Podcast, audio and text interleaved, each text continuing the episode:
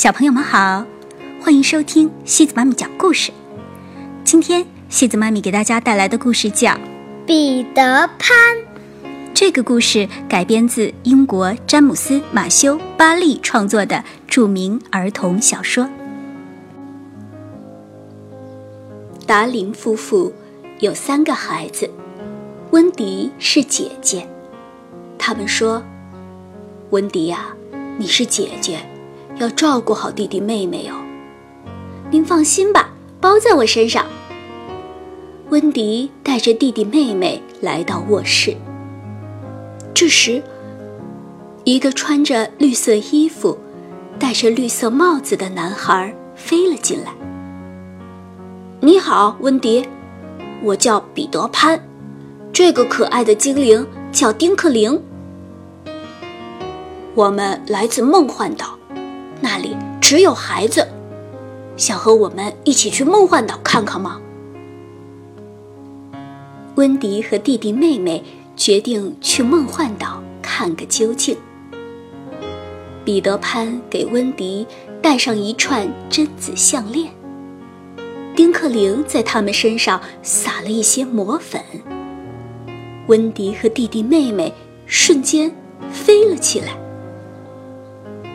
飞呀飞呀，彼得潘带着温迪和弟弟妹妹们，来到了孩子们向往的梦幻岛。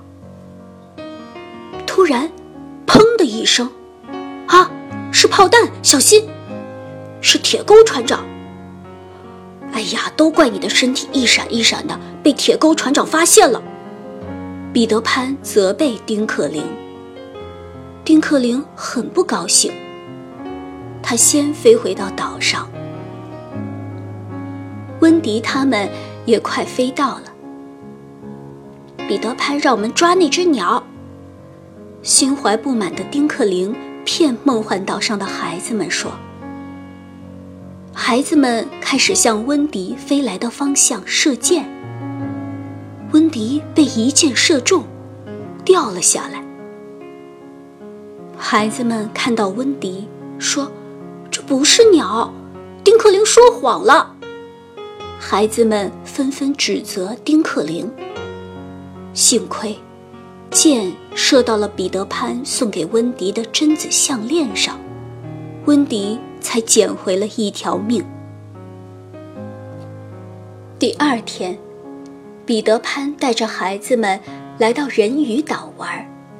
发现铁钩船长派来的鳄鱼群正在进攻，不远处传来了印第安酋长女儿莉莉的求救声。彼得潘冲进去，奋力抵抗，击溃了鳄鱼群，救出了莉莉。彼得潘，谢谢你。莉莉带着彼得潘和孩子们来到了印第安部落。孩子们在这里开心的唱歌跳舞。梦幻岛的孩子们是没有生日的，就当今天是我们的生日吧。彼得潘想给这里的孩子们开一个生日会，请温迪帮忙做一个生日蛋糕，自己去准备其他的装饰材料。这时。铁钩船长闯了进来，用这个蛋糕一定能够毒死彼得潘！哈哈！铁钩船长在蛋糕里下完毒，抓走了温迪和孩子们。丁克林在窗外目睹了一切。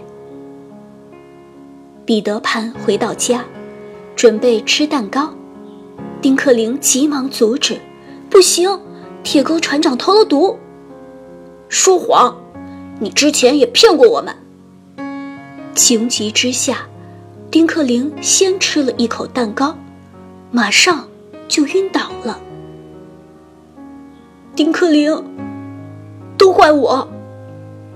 彼得潘伤心的眼泪落到了丁克灵身上。丁克灵慢慢的苏醒。彼得潘和丁克林迅速向海盗船飞去，把这些孩子扔下去，成为鳄鱼的晚餐吧！铁钩船长大喊道：“彼得潘，救救我！”温迪就要落入鳄鱼口中的瞬间，彼得潘抱住了他。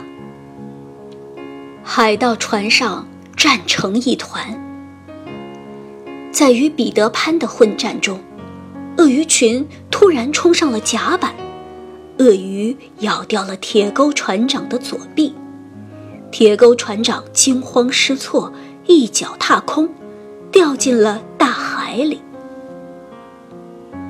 一切又回归平静。我们该回家了。温迪和梦幻岛的孩子们道了别。彼得潘将温迪和弟弟妹妹送回了家。彼得潘，再见！希望你在梦幻岛永远幸福。再见，温迪。小朋友们。彼得潘生活的梦幻岛，是孩子们自由想象的世界。想象中的梦幻岛可以自由出入，但不可以永远停留。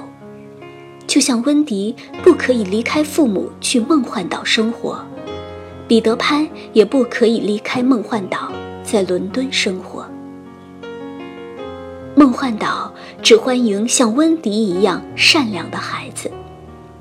丁克林的嫉妒和谎言，也许可以看作是孩子的天真烂漫使然。如果精灵和孩子们像铁钩船长一样奸诈，对于谎言习以为常，这里也许就不能成为梦幻岛了。即便如此，丁克林也因为自己的一次谎言，付出了惨痛的代价。他差点让温迪失去生命，他失去了朋友的信任，甚至自己也差点丢了性命。就像《伊索寓言》中“狼来了”的故事中，牧童只是开个玩笑，但他也为此付出了惨痛的代价。现在，让我们从想象的世界回到现实。故事中。彼得潘的眼泪救活了丁克林，而现实中，这种奇迹几乎不可能发生。可追求美好及奇迹的脚步，从未停止。好了，小朋友们，今天的故事就到这里喽。如果你喜欢今天的故事，别忘了转发给朋友们哦。每晚八点半，故事时光机见，晚。